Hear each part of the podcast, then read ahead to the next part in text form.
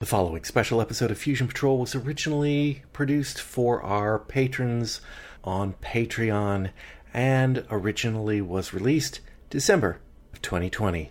Please enjoy this special episode of Fusion Patrol.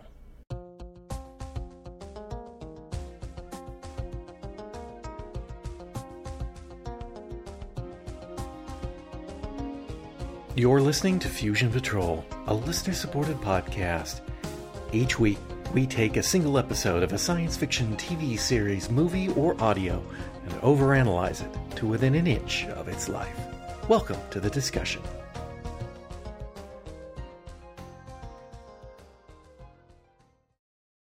Hello, and welcome to another episode of Fusion Patrol. I'm Eugene. And I'm Simon. And tonight we're looking at the 1960s movie Daleks Invasion Earth 2150 AD. Tom Campbell, constable, bumbles into a smash and grab jewelry store robbery and is coshed on the head. Running into a nearby police box to summon backup, Tom passes out as he sees the inside of TARDIS, a time and space machine created by eccentric English adventurer Doctor Who. When he awakens, the robbery is long over. Very long over, for Doctor Who was just taking off on another trip in time and space, and it is now the year 2150 CE, and London is a ruin. Tom is cursorily introduced to Doctor Who, his granddaughter Susan, and his niece Louisa. Without so much as a question, Tom quickly falls in as one of the team. When TARDIS is trapped under collapsing debris, Tom and Doctor Who search for a crowbar in a nearby building. While they are investigating, Louisa and Susan are captured, stroke, rescued by Wyler and taken to a hidden resistance base. When Doctor Who and Tom return to TARDIS, they are surrounded by Robomen, zombie like humans, and captured by the Daleks, who have invaded Earth. Dortmund, leader of the rebels, launches an infiltration attack on the Dalek flying saucer. Inside, Doctor Who and Tom are about to be robotized. Luckily, the attack disrupts the Daleks' plan, and Doctor Who and Tom escape, but are separated. Tom is trapped on the ship, while Doctor Who escapes with David, another of the rebels. Louisa, who was part of the attack, is also stuck on the ship and meets up with Tom as the ship takes off and heads for Bedfordshire, where the Daleks have a mine works. Susan and Dortmund, because he is in a wheelchair, had remained behind at the rebel base. Only Wyler returns from the disastrous raid, and they decide to head to Watford. Susan leaves a note, hoping Doctor Who will see it and follow her. Dortmund is soon killed by the Daleks as they escape London. David and Doctor Who do return to the base, but fail to see the gigantic chalk note scrawled on the wall. Doctor Who decides to go to Bedfordshire to see the Dalek mine works, knowing that it must be the key to the invasion. Watford, which is on the way to Bedfordshire, is swarming with Daleks, causing Doctor Who and David to circumnavigate the town, possibly passing through Luton on their way to the mine. Luckily, Wyler and Susan also find Watford too hot to handle, and Susan deduces that her grandfather will want to see the mine works, so they press on to Bedfordshire. But first, they find some kindly ladies who are Dalek collaborators who turn them over to the Daleks. Doctor Who, David, Tom, and Louisa all meet up and glean information on the mine. The Daleks have used force human labor to manually dig a mine 2,890 kilometers deep. Having done this without releasing pockets of Stahlman's gas or even Primord goo, the Daleks are now prepared to drop a bomb into the Earth's core, blast the inner core, which is located another 2,260 kilometers deeper than the mine, out the backside of the planet like an olive pit, replacing the pit with a pimento and fly the olive back to Skaro, where they can occupy the planet. Although it's not entirely clear if they're trying to occupy Skaro from the Earth or occupying the Earth as if it were an intergalactic bus as it passes the Skaro stop. Luckily, some well placed wood planks are able to divert the bomb, cause it to detonate in the wrong place, releasing a huge surge of magnetic energy which draws all the metallic Daleks. but nothing else metallic into the Earth's core. The Earth is saved, and the Daleks will never invade again because magnetism will always be there for humans to use as a weapon against them.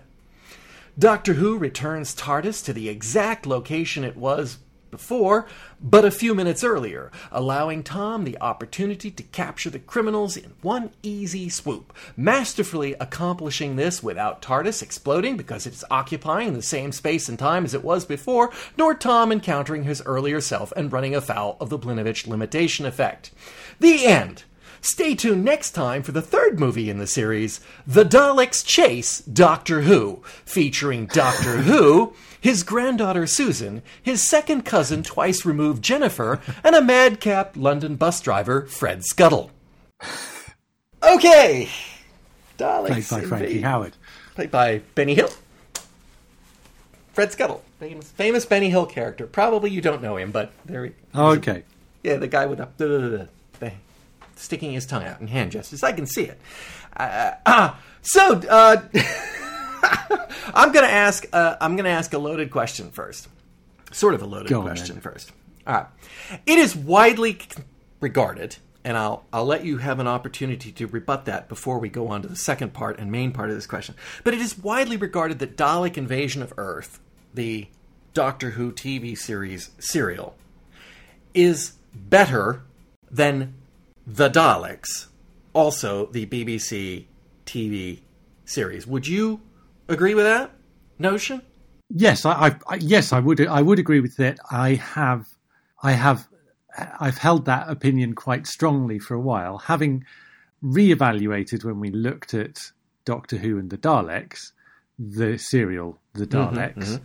I now think there's less of a margin in it. I mean, the Daleks is a lot better than I remembered, but for reasons that I'm sure we'll cover, I still think Dalek Invasion of Earth is it has it has some real real strengths. It has a it has a real kind of sinister post-apocalyptic feel to it that um, Okay. that I think does make it particularly compelling television. Then it, then it follows logically that Daleks Invasion Earth 2150 AD is much better than Doctor Who and the Daleks. Is that also a correct assumption?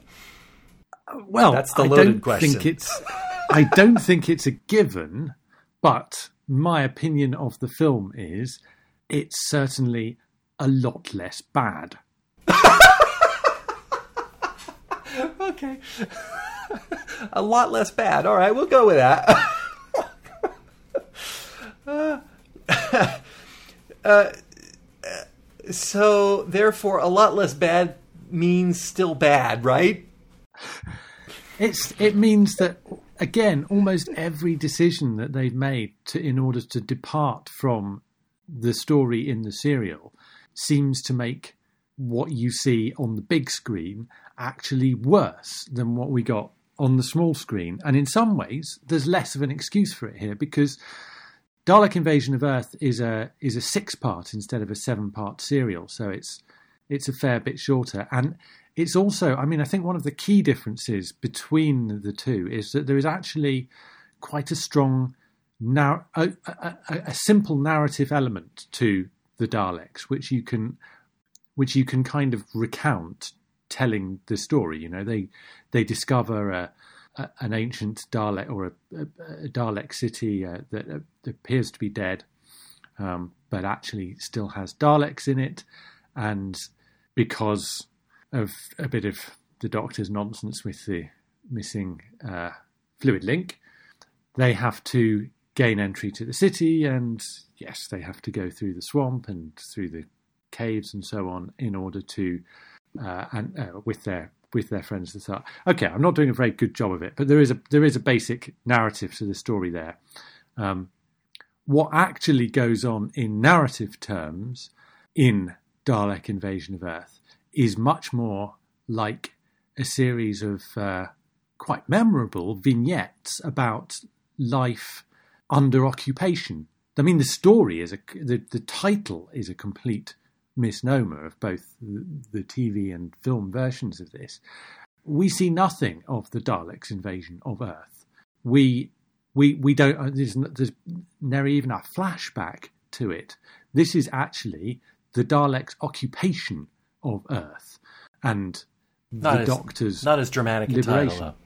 It's it's no, it's perhaps not a, as dramatic a, a title, but what we are seeing is the after effects, and that you know that's being told through seeing the kind of the, the, the ruins of London and people living in the underground and crawling through the sewers and the, and the the kind of the the the alligators on the loose, and there's all of the kind of particularly in the TV version, there's all of the kind of fantastic uh, location work that they do using some London icons and some of the stuff is perhaps a bit less successful and one of the one of the improvements I can give to the, the film is they cut out things like the slither and what have you. But um, you know, the, the the scene with the the ladies who betray them and the and the smuggler. It's it's all about the, the kind of characters and their little stories of of uh, of life under the thumb of the Daleks or whatever the Daleks have instead of thumbs.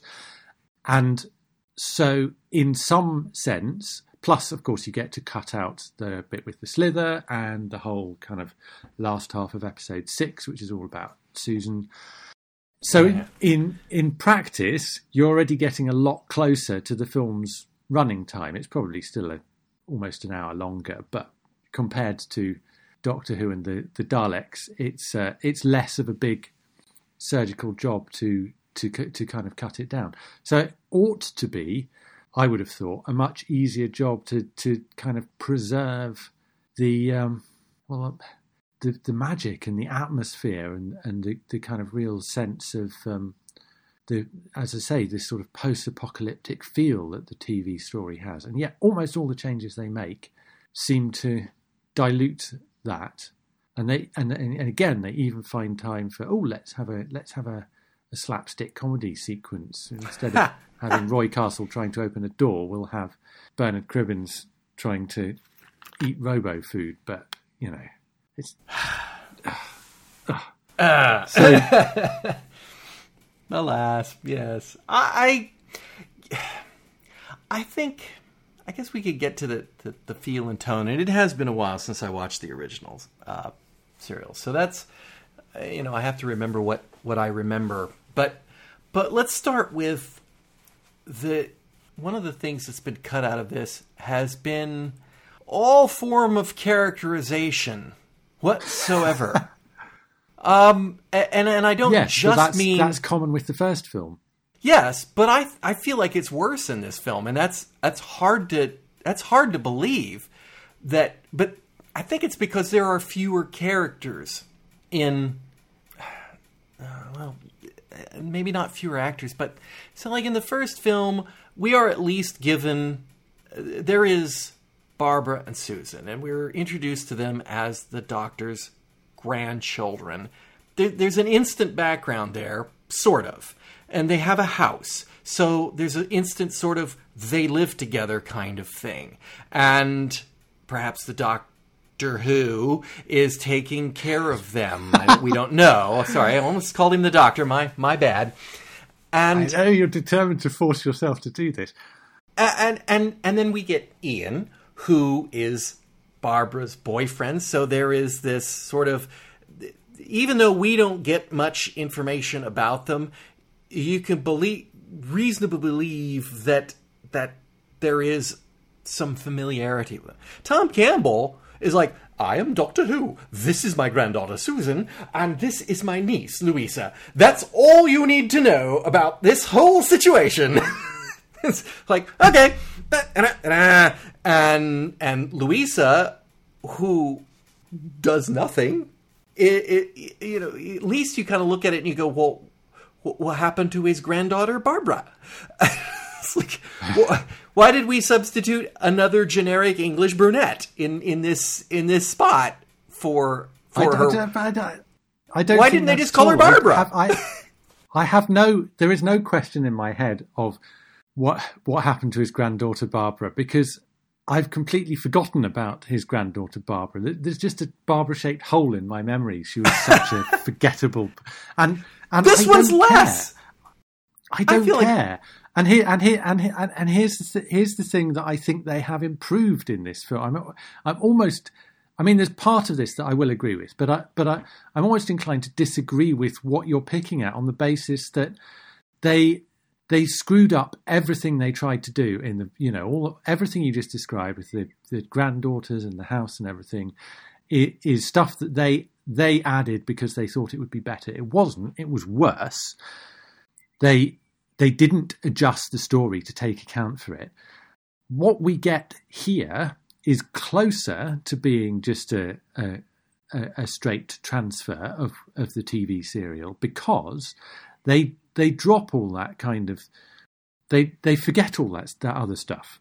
So we no longer get the Doctor has just invented this time space machine and you know is is particularly human um, and we can get on with adjusting to the the story in which the the doctor is much more like his kind of normal less human self i th- i mean i think it is a better it is a it's a it's a better performance from Cushing because he's doing a bit less of the cuddly grandpa stuff. He still seems to think that the way to play old, and let's not forget he's only five years younger than Hartnell, but nevertheless, is to is to run around bow legged all the time, which doesn't quite cut it with me. But well, it's all that horse riding.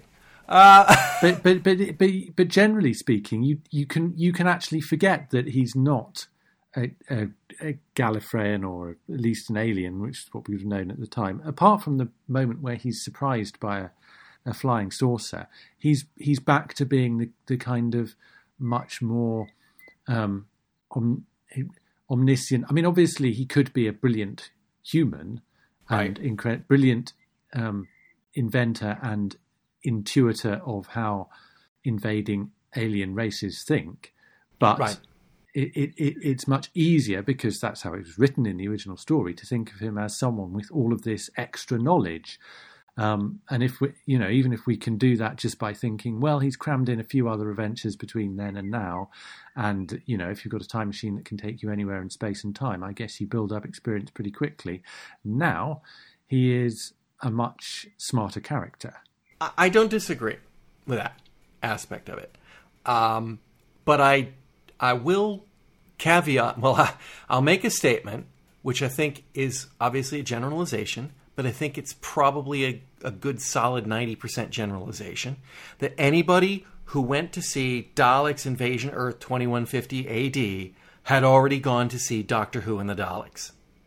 And this movie is a direct sequel to that movie because Susan says so. So, you know, they've already done the house. Yes, thing. but it's not made. It's not made to require you to have seen the other film.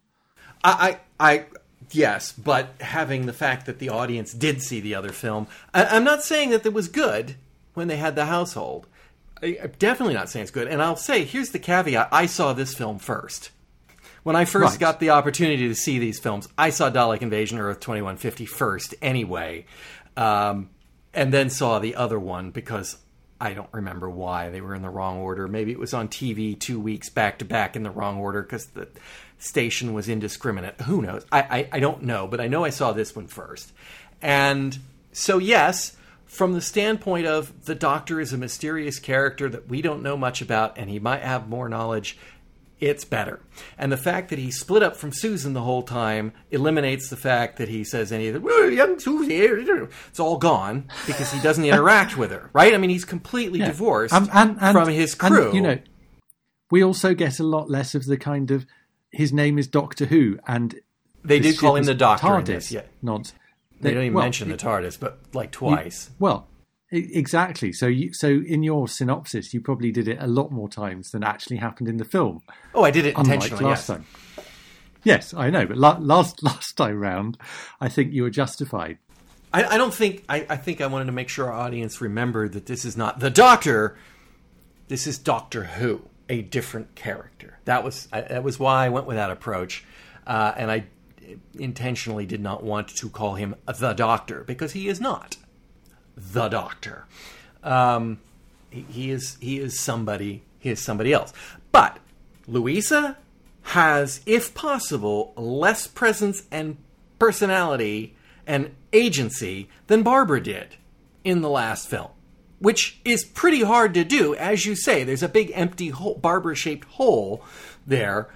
Louisa doesn't even fill it. That is terrifying in of itself. The fact that a policeman walks on board this time and space machine and apart from how can it be bigger on the inside than the outside? Well, space is time and dimension, and space is limitless, and things is perfectly clear now. Oh yeah, fine. And then that's it. They're like the best of buds. Everybody, he's you know pals with Lee. I mean, I'm surprised he remembers Louisa's name when he bumps into her again in Act Three on the Dalek spaceship. Because remember, they've only been together for like 30 seconds, maybe five minutes before he walks well, he off with he, Doctor Who to the warehouse, and then Louisa and, and gone, and they're separated completely throughout the film until they get well, meet up on the, the show. Not to her face. Yeah, yeah not to her face, right. Uh, but when he meets up with her, he, he, seems to know who she is. I, I, I, I mean, I, am not sure. I, tell her. I was like, oh, no, wait, are you Louisa or are you that Barbara girl? Because you look a lot alike, actress wise. But um, yeah, I it just, I, I felt like for the purposes of getting on with a story, they they just said, "Yeah, we just we'll sweep this under the rug." That that you just would not get. You would just yeah, not but I don't. I don't. But, I, I'm. I'm. I mean, so I I can do without having a whole every every time. Well, every time, you know, if we're going to have someone new coming in in each film, do we need to spend the same amount of time in each film with the new guy doing all that gurning as he goes, right, it's bigger on the inside. How's this possible? We're not in. We're Why not, not just London. recast? Why not just recast? I mean, no, they could have just still had Barbara no. and Ian and just like hired two other people that look generically no, I will, like. I will. I will not accept recasting. Recasting is unacceptable. I, I, I, I kind of think I, I, I cannot in any sense defend your comments about Louisa. I kind of think that Bernard Cribbins sells it, though. He he's. He, I think he's, he's better than man, Roy Castle.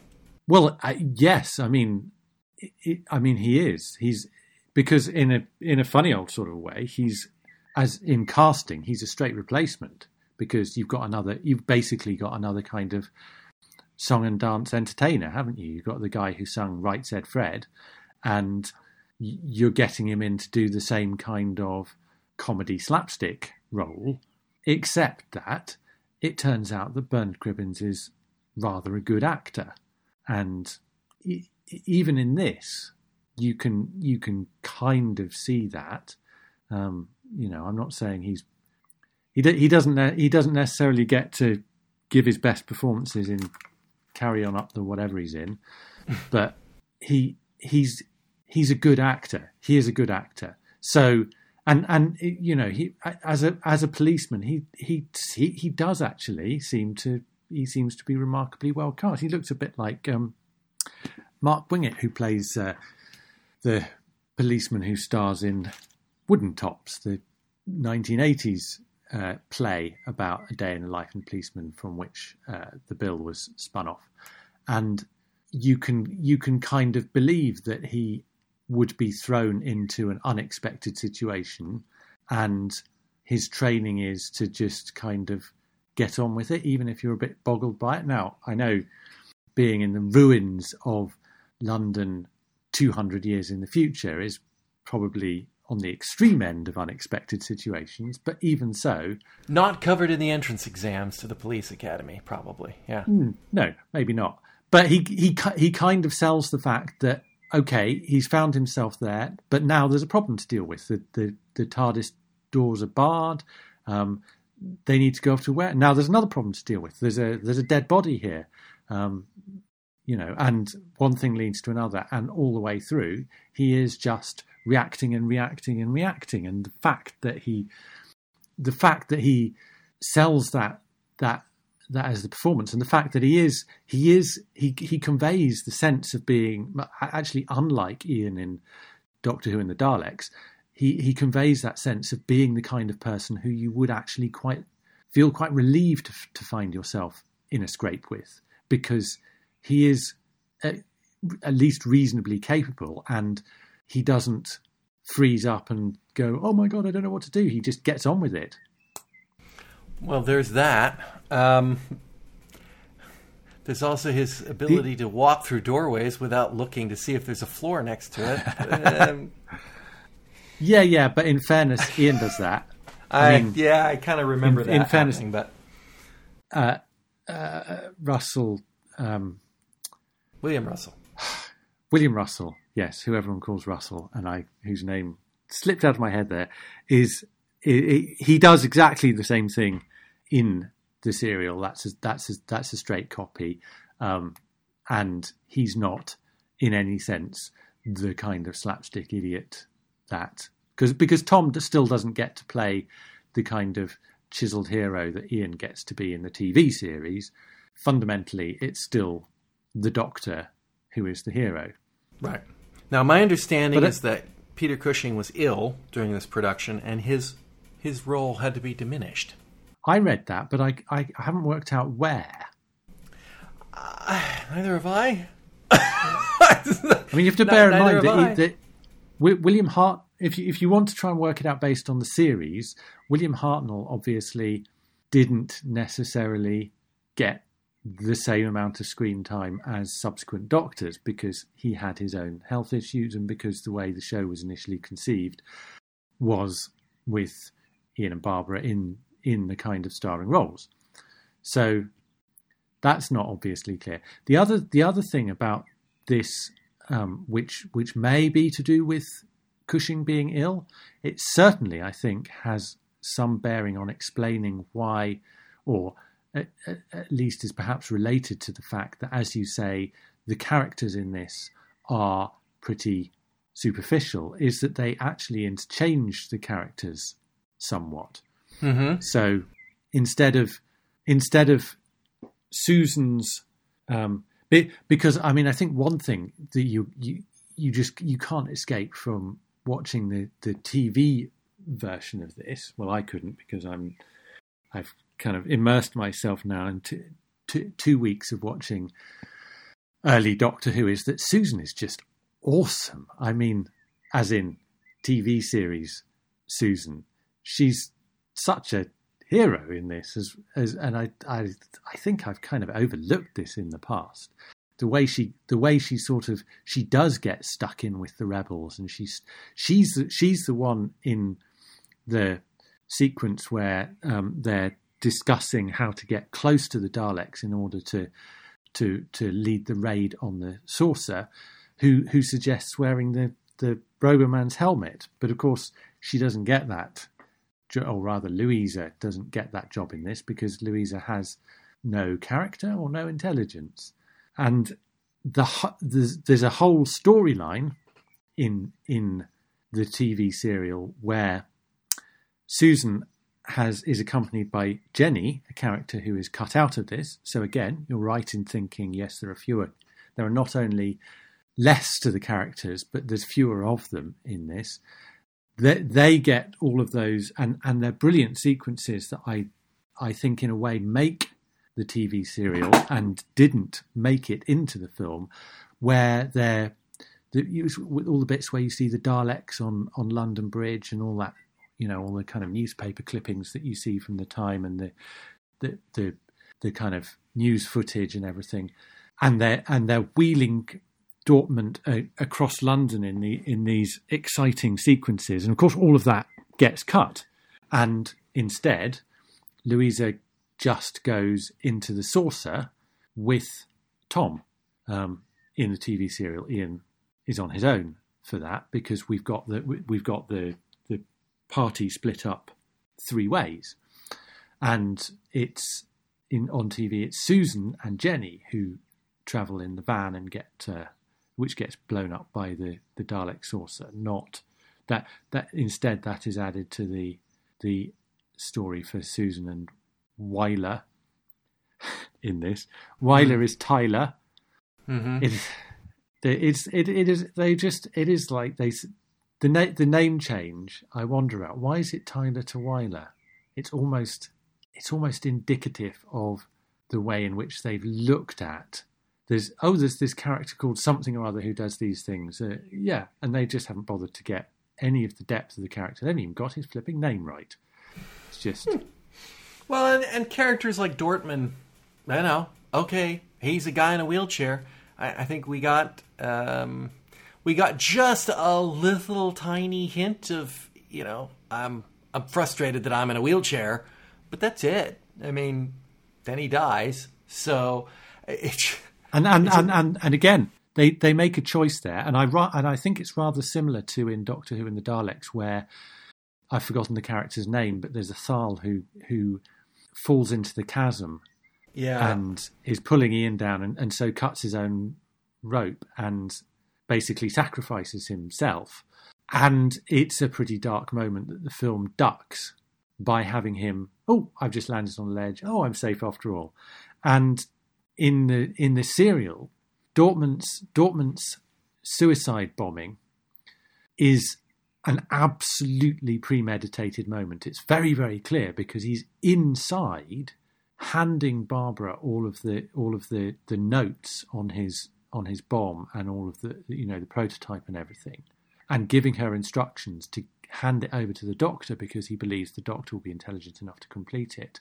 And Barbara's kind of slightly nonplussed by his tone and why, you know, why is he giving these specific instructions when he's going to be there? And of course, the reason is because he is going to go outside to test the bomb on some real Daleks in what he knows will be a a suicide mission.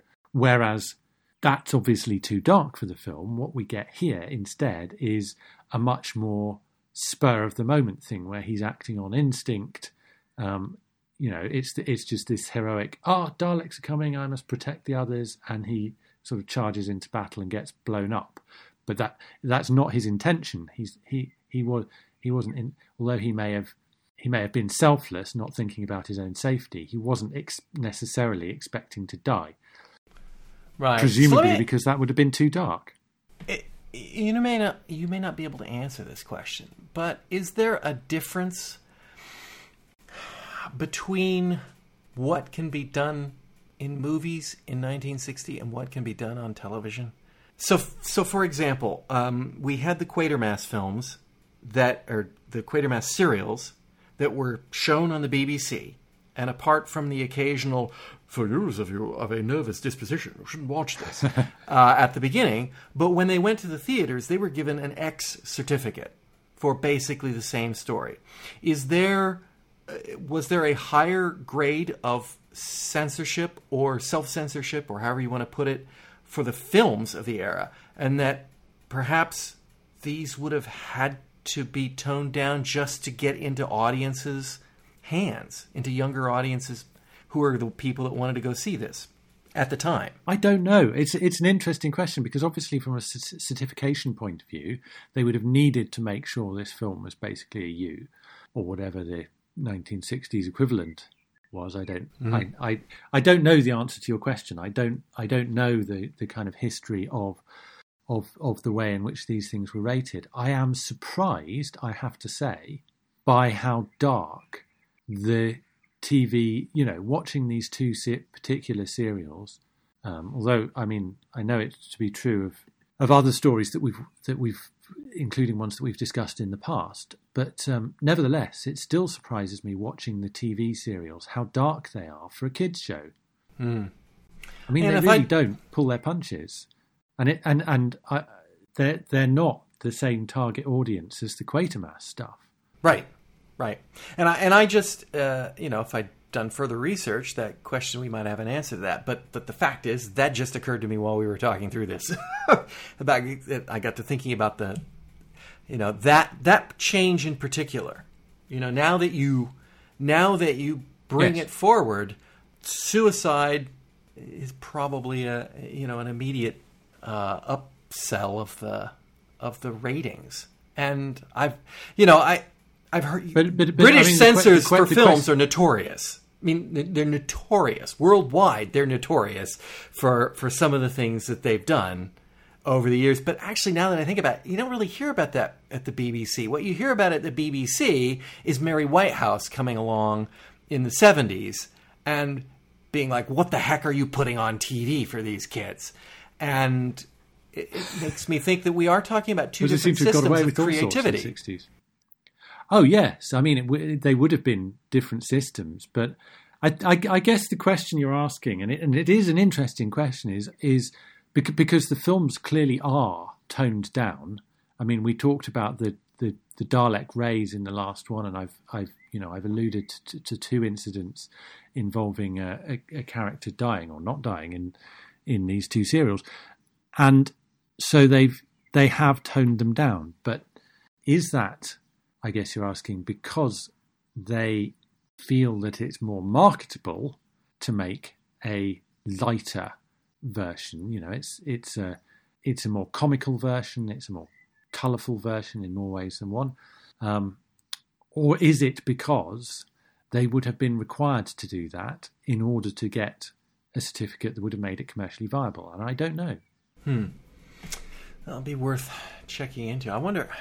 There is a documentary that came with the box set of these two films. Um, I might check it out and see if I see anything, and, and if so, post an update somewhere along the line. But yeah, I, I that that's that's to bug me now because I, I I could picture them putting in a script and having somebody at the British Film Board look at that and go, "Oh no, no, no, you can't do that."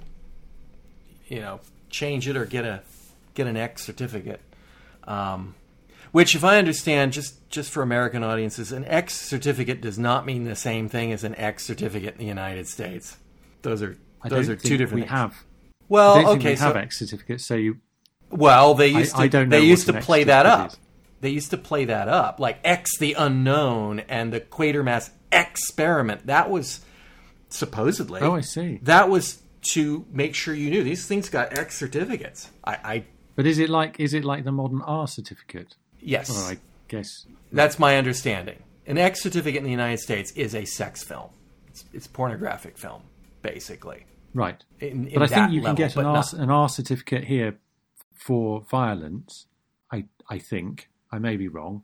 Um, I guess it would have to be fa- fairly violent because nor- normally the the sort of highest rating here is an eighteen. Yeah, I think they've completely they've, they've completely changed them since the '60s. But I I don't know what that system is. I just I remember reading articles about the Quatermass stuff where they hammer, you know, intentionally played up those X certificates so that they could show how horrific they were to the audiences. Ooh, come see the scary. Um, no, anyhow, I, I I've had that. So the other thing, uh, skipping the I think we beat the characters to death, the poor people, um, such as they are. One of the things I thought was was nice about the film, and then I'm going to caveat that with why it wasn't. Um, I, I thought the exterior work, with the exception of the mine head, uh, was you know looked good. I mean, it it looked like it had some some production value to it that the other one did not. Probably because of the fake the fake sets instead of probably using a standing studio lot here. So that looks better this film than the previous film to me. But there are no iconic scenes in this film, as you said, that there were in the in the BBC version. The the Daleks on the bridge, or even the scene where the Dalek comes out of the water. It's not as good. Well, they have it. No, Yeah, but it's not as good. It's it's it's not even just it's not even just the the way they've staged it or anything. It's that the thing is is too fast. It has none of that kind of It's, and it's too shallow. suspense to it. Well, it's coming in at a shallow angle, so it's like, oh, that's Maybe that's why they have to move it fast. Yeah, it. Just, but it's got a wake. It's just it's bizarre. It, it, it's none of the. It has none of the the punch that the. The, I mean, the other the other thing about it is it has the, it has this peculiar jazzy score to oh, it. Oh, I hate the score. the the the music in the in the uh, TV serial is extremely atmospheric. But uh, it's all composed by Francis Chagrin for the the the actual episodes. Um, I presume this is a purposefully composed score, but. What on earth? I mean, the the, I- I just wanna say one thing. out of the water, takes Oh. them prisoner, and it's all jazz, jazz, jazz, woohoo, kind of like. I- I'll tell you. what? I'll tell you the one that gets me and I and I have it down here in my notes. It, you can't read the notes because it's it's a note to me. But there's one thing that I felt that I needed to comment on this music, and that was this. Dun dun dun dun dun dun dun dun dun dun dun, and just over and over every time the Robomen were on the screen. It's like this is one of the most unimaginative composers I've ever heard. It, it's jarring.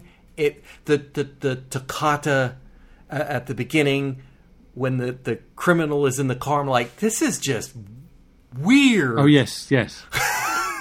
Like it just it just doesn't make any sense. And I thought so when we do the the uh, the first film, I wasn't exactly a fan of the music, but I thought it was interesting that they had kind of a combination between the the primary composer and then Barry Gray, who's done a lot of uh, work for British television Gerry over the Anderson. years.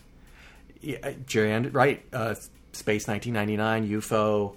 Uh, I think he did like the Pretenders and some of the work on the Saint and all that stuff. I mean, he did a lot of work.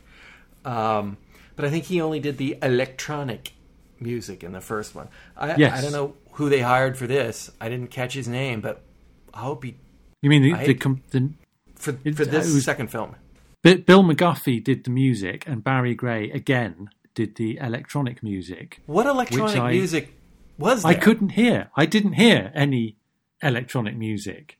Um, I mean, I'm not. I'm not sure I was particularly aware of it in the first one, but I'm. I, I was. I was. I was taken aback by the score in this one. So, uh, McGuffie didn't do the first film. That was Malcolm Right. Lockyer, but Barry Gray is common to both. I just have no idea what he actually did. In the I couldn't figure. I couldn't figure out what he did. I thought Barry Gray, when I saw the, you know, the titles or the, the the credit that said Barry Gray did the electronic music, I thought maybe the opening theme was the most electronic-y thing that was in the movie, but apparently he didn't do that. That was the other guy. So I don't know what he did.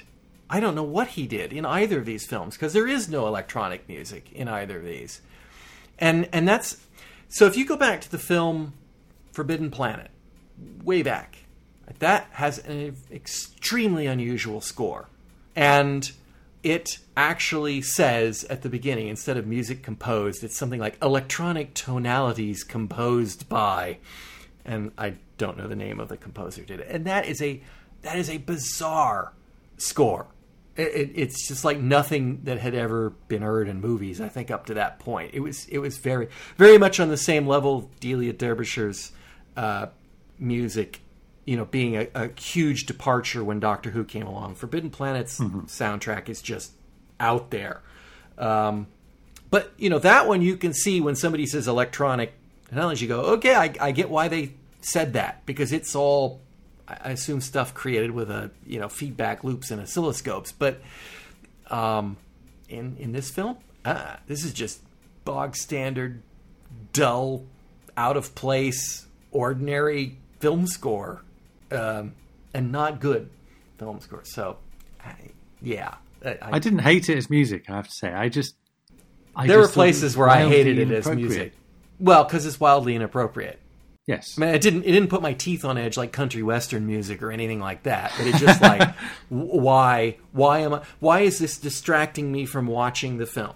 You know, when it when it when it when I hear music in a film that swells up so that you know it, but it's but it's making the film, that can happen. There are scores like that Yeah, that you just pow. This one when it the music comes up, you're just like, what were they thinking? And it breaks my breaks my concentration on the on the film, and it it so Yes, I consider that a bad film score. There are people who think you should not hear the film score. I disagree with that. I think you should because yes, music is important. But that. yes, but I, I'm come not on, saying the James Bond it. movies, I'm saying it you should know. be audible. I'm just saying you shouldn't notice it. But we've had we've had- we've. it's not like you can't notice the. James Bond theme when it kicks in. No, all right, all right. Yeah, yeah. There are exceptions to it. Yeah. But what, what is clearly going on here is that the guy who's composing the music is thinking, oh, they've been captured by the Daleks. That's a bit of a downer. Why don't we play them some nice upbeat jazz to cheer everybody up? So it's yeah, it's a it's a weirdie. Um, but I, but I will I will I will say I do agree with you on the on the um, you know the the all of the stuff with with the, the ruined London looks much better. In fact, generally the design in this is much better than Doctor Who and the Daleks, which was just horrible. You know, the colours were horrible. Just everything was horrible in that film. Whereas this, again, it's it's it's not as good as what the BBC did on probably a fraction of the money, but now, it, you know, the kind of the the ruins of London and the old shop canopies and uh, what have you look and the sugar puffs.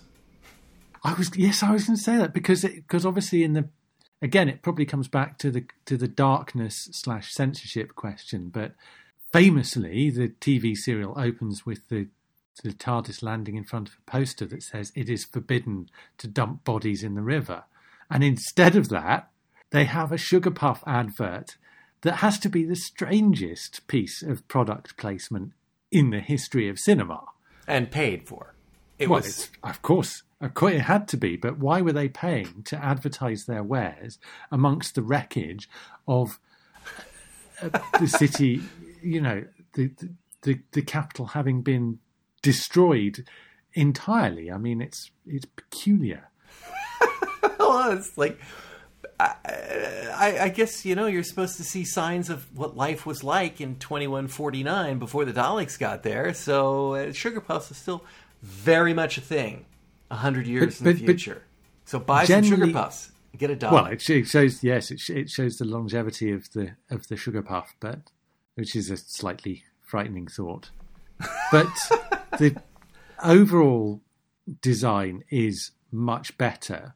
What is slightly peculiar is, as you say, the Minehead. Now, I'm not going to say that it's perfect in the TV serial. I mean, they again use a, a railway tunnel entrance. Well, actually, the, the in the TV series they use a proper location with the railway tunnel entrance. In the film, although I, I guess it's all exterior sh- sh- shots, it's clearly something that they've mocked up. They've managed to get a tiny bit of narrow gauge track. And you think, how on earth could could they have got any volume of spoil out of there? On TV, it looks like it, it looks like an actual quarry. I mean, it's hard to imagine what Bedfordshire would look like being mined, but whatever. At least it's a hole in the ground. In the film, they've painted the Rocky Mountains of Bedfordshire in the background because Bedfordshire is obviously known for its mountainousness. Is it? No. Are you being sarcastic? I don't know. I can't tell. I'm yes. not sure about Bedfordshire. I, I yes, assume there was no nothing, Rocky Mountains. Not, I mean, okay. there, there, there are there are shots where it, it looks like they filmed it somewhere in the home counties. Okay, fair enough. But they they have clearly deliberately painted in what look like I, I don't know Welsh mountains or something in the background, thinking, well, this is this is this is what it looks like around quarries, but not in Bedfordshire because that's if you build a quarry, if you dig a quarry in Bedfordshire, it's going to.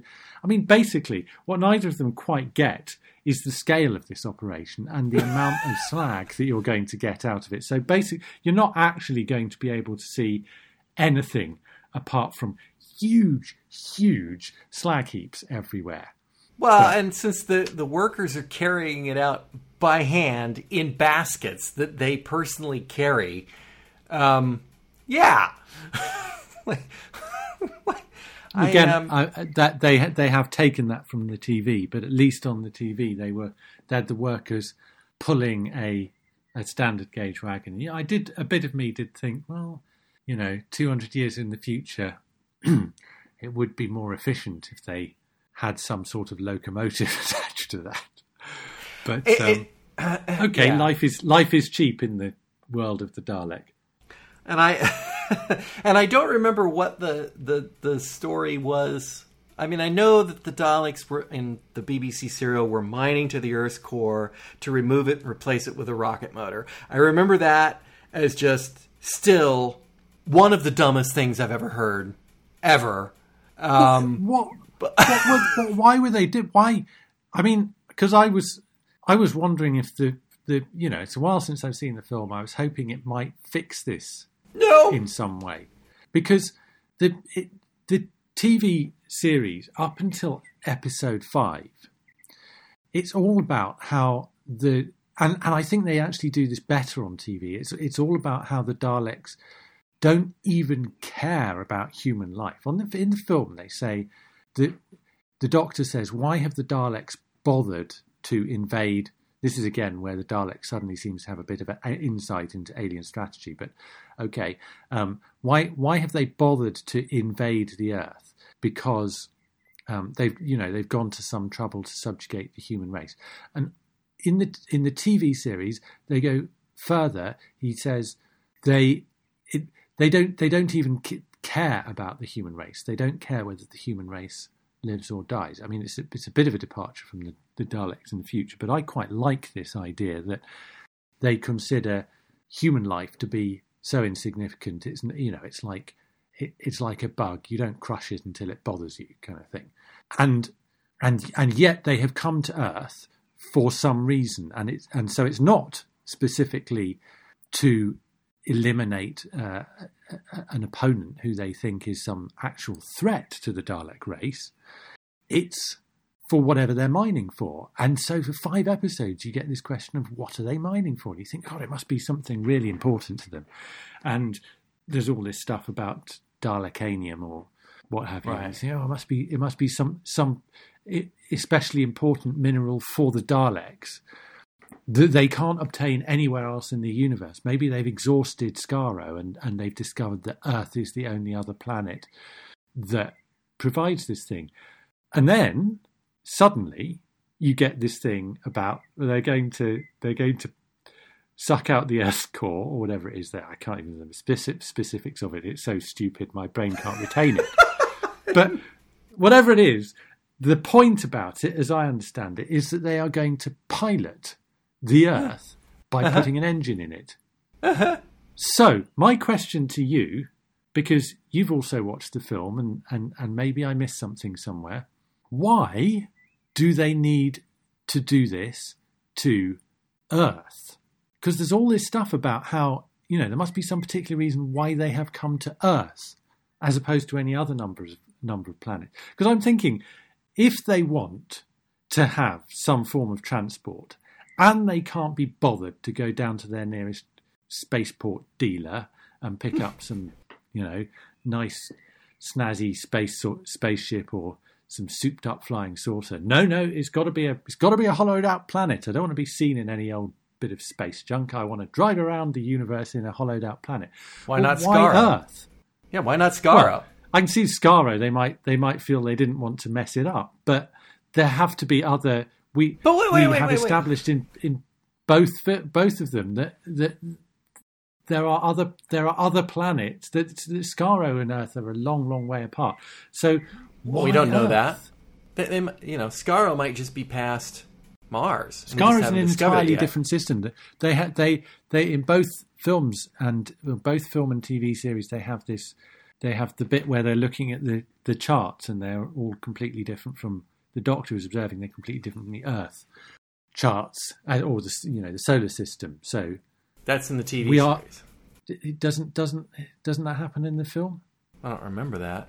it's just we don't know where we are. They never even name the planet in the first one. Oh, I know they don't. They because they do name the planet in the film, don't they? In yeah. sorry, in the second in this film. Yes. Um, but having not named it in the first one, yeah, I, I don't know, but I mean, if assuming that you could, oh wow, I can't believe I'm going to make this statement, but all right, assuming that Come you could hollow out a planet. and turn it into some sort of flying thing, and presuming that you had some way to steer it through space, not just having rocket jets coming out a hole in Bedfordshire, which I guess is where the exhaust. I don't know, but anyway, eh, assuming that you could steer it and assuming that once you left a plant the solar system when you did steer it and that the atmosphere froze up and that the that you could continue to use the planet would the daleks have to construct buildings on it to be within or could they operate on the surface or would they do more mining? And if so they'd have a place to be. And if if all well, of that is true then why not skaro you know, why not Skaro? And and he does say in this film, it's so we will pilot it back to Skaro and occupy the planet. I wasn't. I was making light of it, but at the same time, which planet are they going to occupy? Is it Earth they're going to occupy when they get to Skaro, or is it Skaro they're going to occupy when they get to Skaro? It's like, are they just trying to they get back to, to get Skaro? back to Skaro? Because there could be something in. I mean, I don't, or maybe it's from a cut line or something. There could be something in the film where the Daleks have ended up stranded on Earth. These are the these are the Daleks of Skaro who have, for some reason, ended up stranded on Earth. They just want to get home, and for some reason, their sources won't take them there, so they need to drive a planet. I. No, hang on. I'm definitely overthinking this, but but that's clearly not the thing. That's it on TV. They established the fact that these are earlier Daleks, and although they don't have them in the film, they have these little dishes on them Oh, because on. TV they bother to explain why it is that they can operate away from their metal floor and their static electricity. I mean, the film sensibly doesn't even bother to explain that, but because because because of all of this, do- the Doctor says, "Oh, that's because they're an invasionary force." He doesn't. It's a bit of a retcon, and he doesn't go so far as to explain why the Daleks on Skaro don't remember how they actually equipped their invasionary forces to travel anywhere in the universe, and therefore, if they'd remembered how to do that, they could probably adapt the same tech to get out of the city. But you know, whatever. The fact remains: if these are if these are an invasionary force here on Earth, there are presumably a few Daleks left at home on Skaro who are in charge of, you know, keeping the pla- you know watering the plants or whatever, while the other Daleks are out invading the universe, and their goal is invading the universe, not getting home to Skaro. I mean, maybe Skaro's been taken over by the Thals after the last movie, and this is their way to get back and then occupy the planet by taking it back You- oh. from the Thals. You mean because the the timeline in the movie could be that actually the first movie is set before the 22nd century yes? Because on TV obviously Daleks. I mean, the set doctor after says we, we saw them all dead, but maybe there was another city of Daleks. We don't know. I mean, I, I, I thought, and you've obviously watched it more recently than I did. I thought that when the doctor or Ian or whoever it was was speculating that the inva- Earth invasion Daleks were an earlier model, I thought that was purely speculation. That that there was at least Oh, I don't. You know. yes, I, I don't. I that it could be is- completely yeah. It could well, be completely wrong. It could be completely wrong. But uh, but on the other hand, I think it is supposed to be the Doctor making observations, being a bright chap, and Occam's razor, and We destroyed them of all, therefore that- these must be earlier. well, yeah, not just that, but but but, but so, some of the differences, and and he observes they are an invasionary force, and it's not just because they've got a little dish on the back; it's because they've invaded Earth. So there is, and and also I think we know that the Doctor knows what the what what year it was because the TARDIS would have told him in the Dalek, so he know he knows where he is relative to that, so he knows he's Well, no, wait. In the in the first film, he did specifically state, "I have no clue where they are, in time and space, he didn't know in time. or in space. He didn't know where he was. Okay, okay. I mean, obviously, we're, we're giving them way too much credit for this, but yeah, I don't. I don't think he can. I, I- I, don't know. I I I, I just bottom, think bottom, this is the same bottom line as- is the the fact of the matter is, I think that Terry Nation just got he he was it, it was the it was five to deadline, Yep. and he he he just left the. Uh, the the Daleks are mining for something that they can only find on Earth, some super special thing. I'll I'll fill that in later, and it's and then oh, I've got to hand I got to hand it in. Got turn to it hand in. Yeah. Uh, okay, they just want to turn it into a mobile planet for them to cruise that, around in. That sounds legendarily like Terry Nation. But but also, uh, you know, I, also it sounds like Terry Nation that he would think it can't just be some Dalekanium. You know, it's got to be Yeah, big. because I would- It's got to be it something be really wild that'll that'll you know show how ambitious the Daleks are. Ah, so I mean, yeah, I'm sure it was it was supposed to be bold and daring, but you know, But there's I- but there's no, there's this huge build up to what it's let no one ever criticise Steven Moffat for this when there are ta- Terry Nation stories to be pointed at because this is just so particularly egregious where it's Yeah.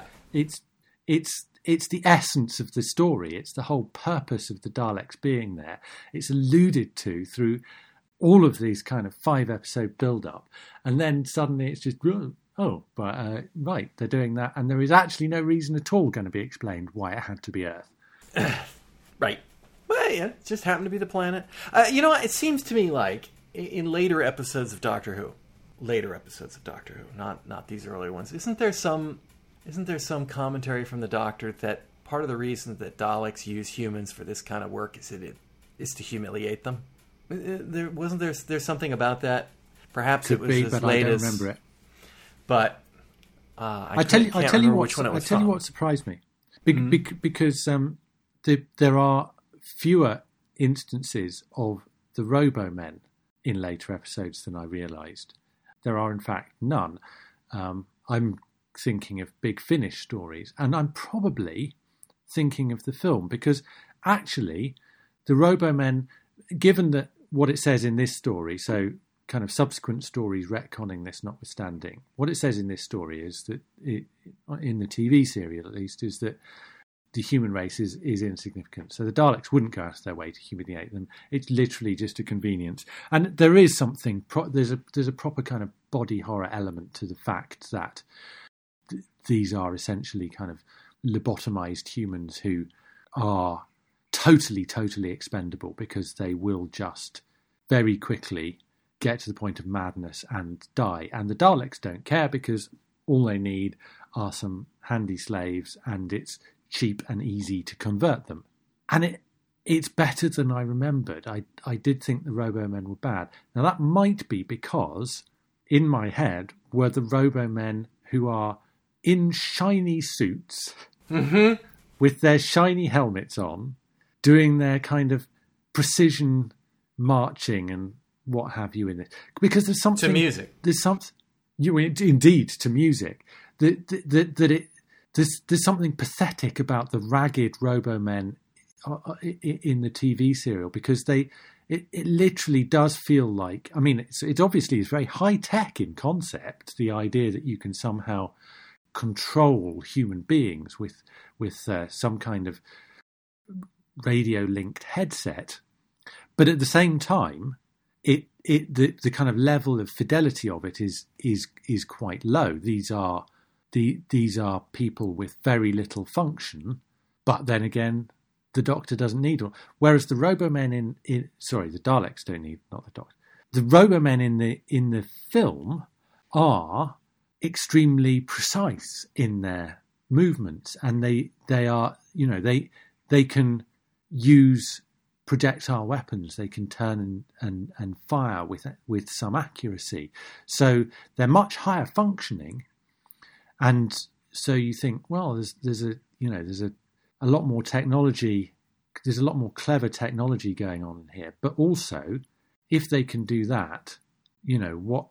But basically, it, it, it opens up the possibilities for the Daleks to do all sorts of things and doesn't explain why their stupid plans are so stupid because they now have a, you know, they basically have a resource that is something akin to the whole um, duplicant notion that comes later, which I hate even more. Where sorry, duplicant, what's it? Replicant, Replicant, yeah, and, uh, yeah. I can't remember what they call it, but it, but it, it's like well, if you can if you can do that, you you you know you can basically do it. You can you could take the world over by stealth. You know you could you could. There's it- also it's like- I, I, I the the problem with the Robomen, the problem with the replicants, and the problem with whatever the heck they were in the Moffat era, where they started growing eye stalks out of their heads. Yes, uh, yes. That that batch too. All of that says Dalek looked at a problem, used its massive intelligence, and decided that having a creature who could walk around on two legs and do things with its hands was a good idea. Yes. And that utterly crushes the notion that the Daleks are the supreme beings in the universe, the masters of everything, everything else is inferior. They clearly know they aren't. Yes. And- well, yes, and it because when when when Daleks are used effectively, it's because although they are incredibly clever, and I th- I think it's important that they are seen to be incredibly clever.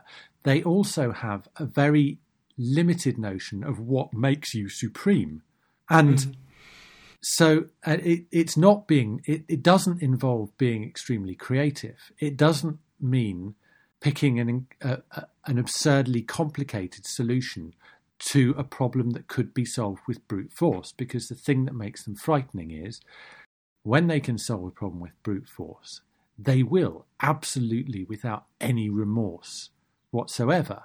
And these overcomplicated and absurd plans are are are just they're they're kind of risible when they fall apart because you just think, well, that was just so predictable and so stupid.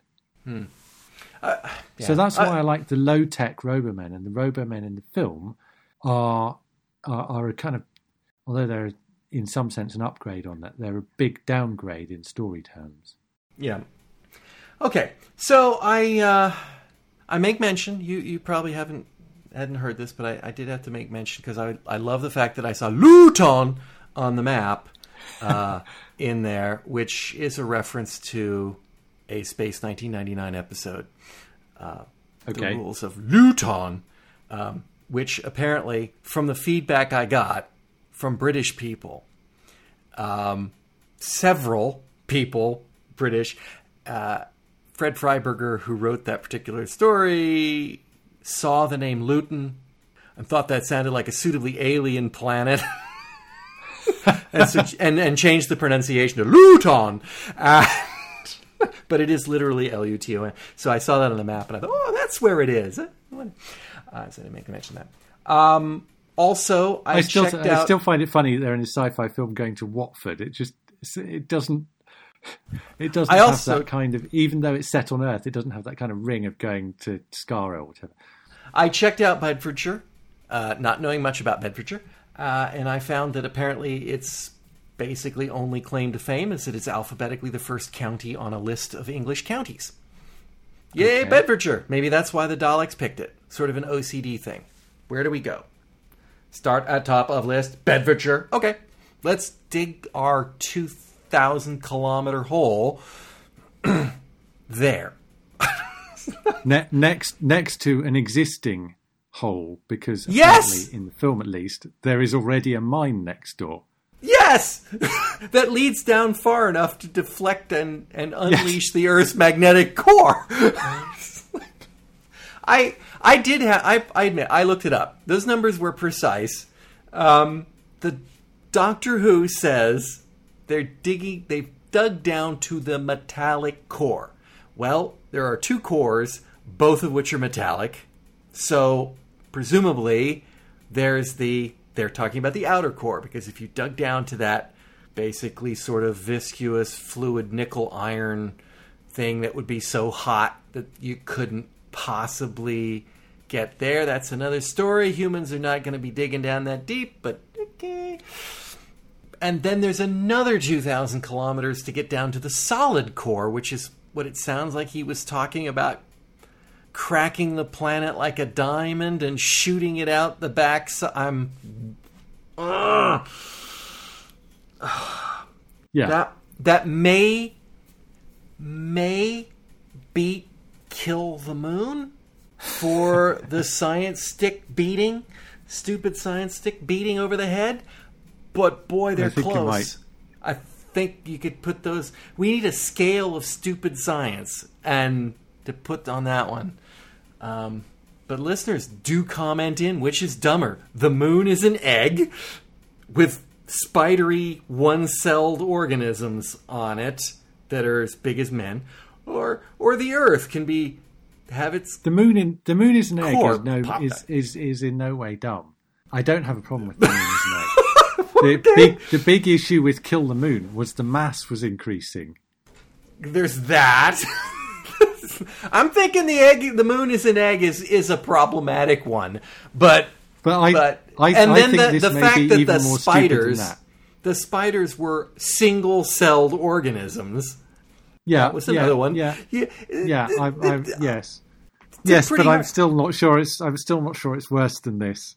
What would have happened? Oh, that's terrible. What would have happened if they'd piloted this planet away? Would the would the egg have died? would they have left the moon behind? Would the moon have done? Could they have piloted the moon? Why did they need something as big as the Earth? Eh, the moon's about the third the size of the Earth. I mean, how many Daleks do they? I mean, I mm, mm, mm, nope. Gonna stop. Gonna stop. Gonna walk away from that one.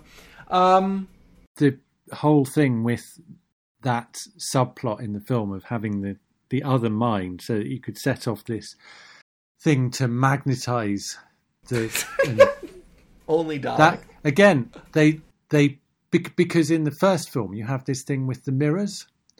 yeah. and and I forget what it's something to do with the light wave confusing the Daleks Sensors, or yeah. something. Uh, so that, and so that, yes, I I don't quite know what it is with these films, but they they stick fairly faithfully to the plot, the overall plot all the way through, and then they then they sort of come with this strange alternative denouement, which is even more stupid than the original one. Well, how did they stop the Daleks in the uh, Dalek Invasion Earth? they they um they de I I'm not entirely sure I understand exactly what they do, but it involves deactivating the Daleks in the control room, um, which I think may have to do with the power being transmitted to the dishes on them, though that wasn't obvious to me.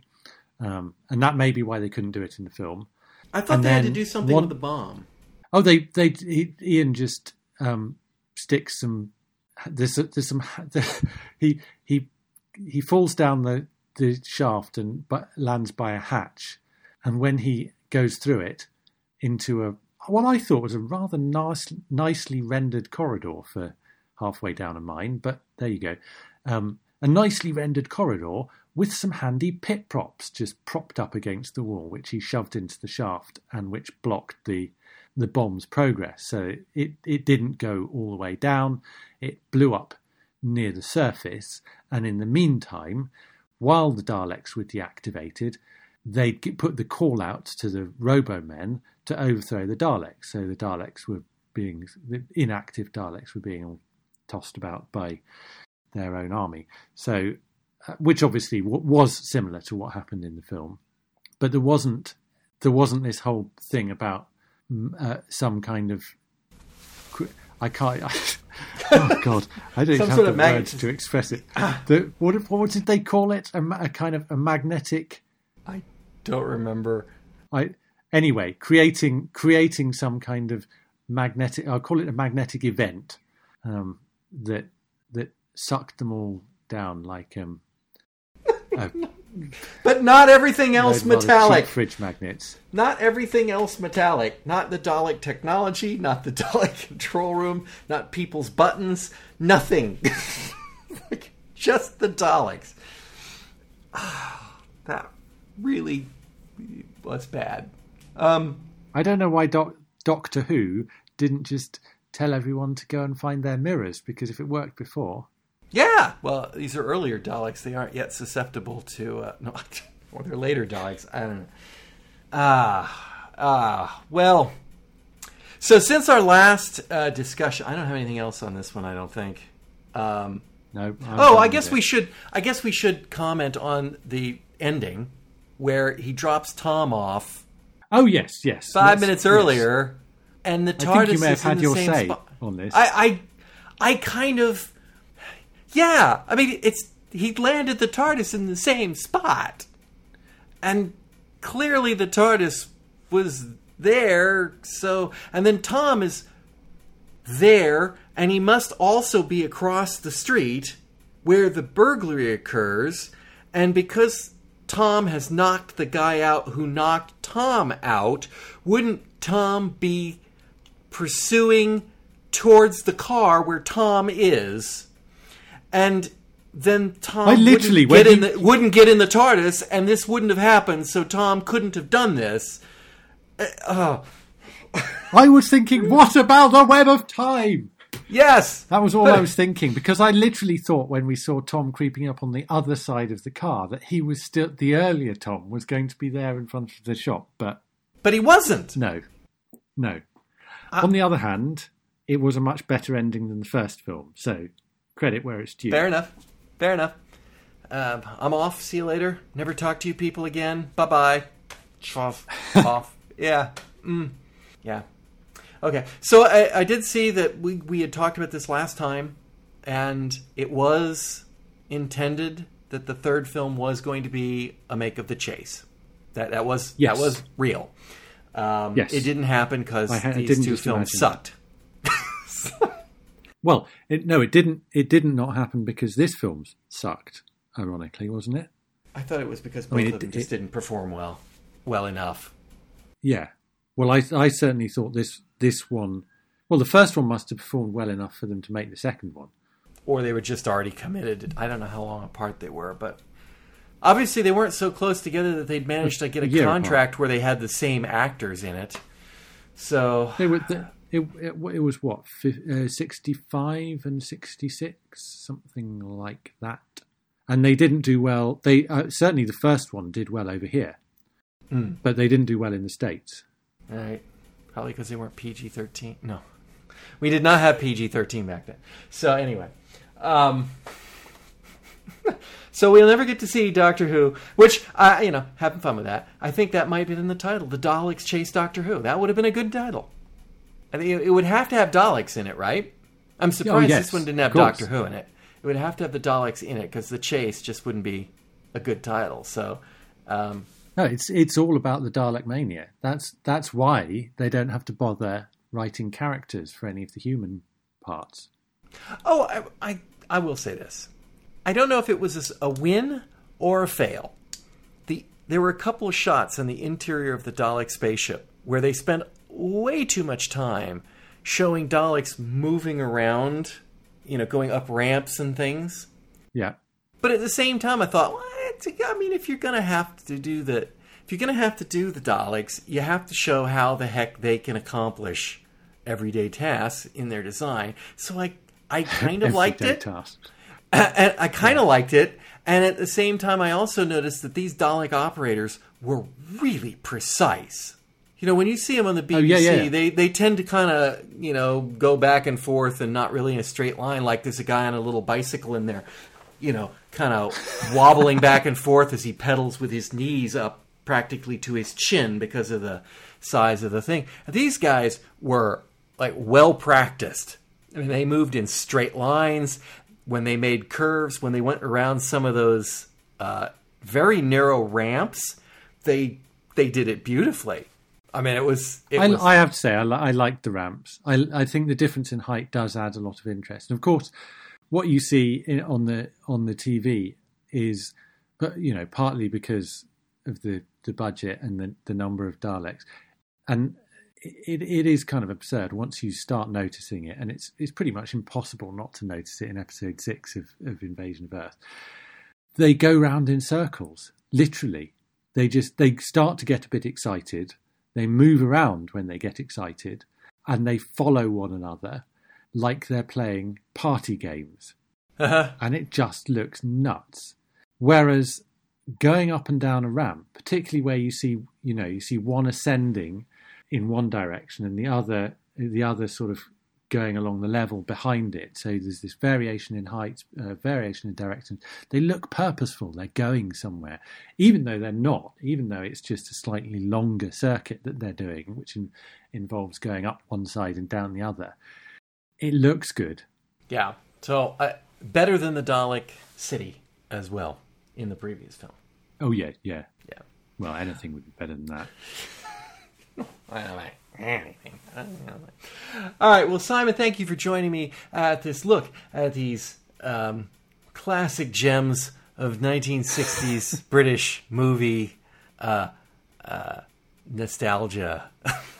Yeah, just yeah, nostalgia. Hmm. I li- Tacky.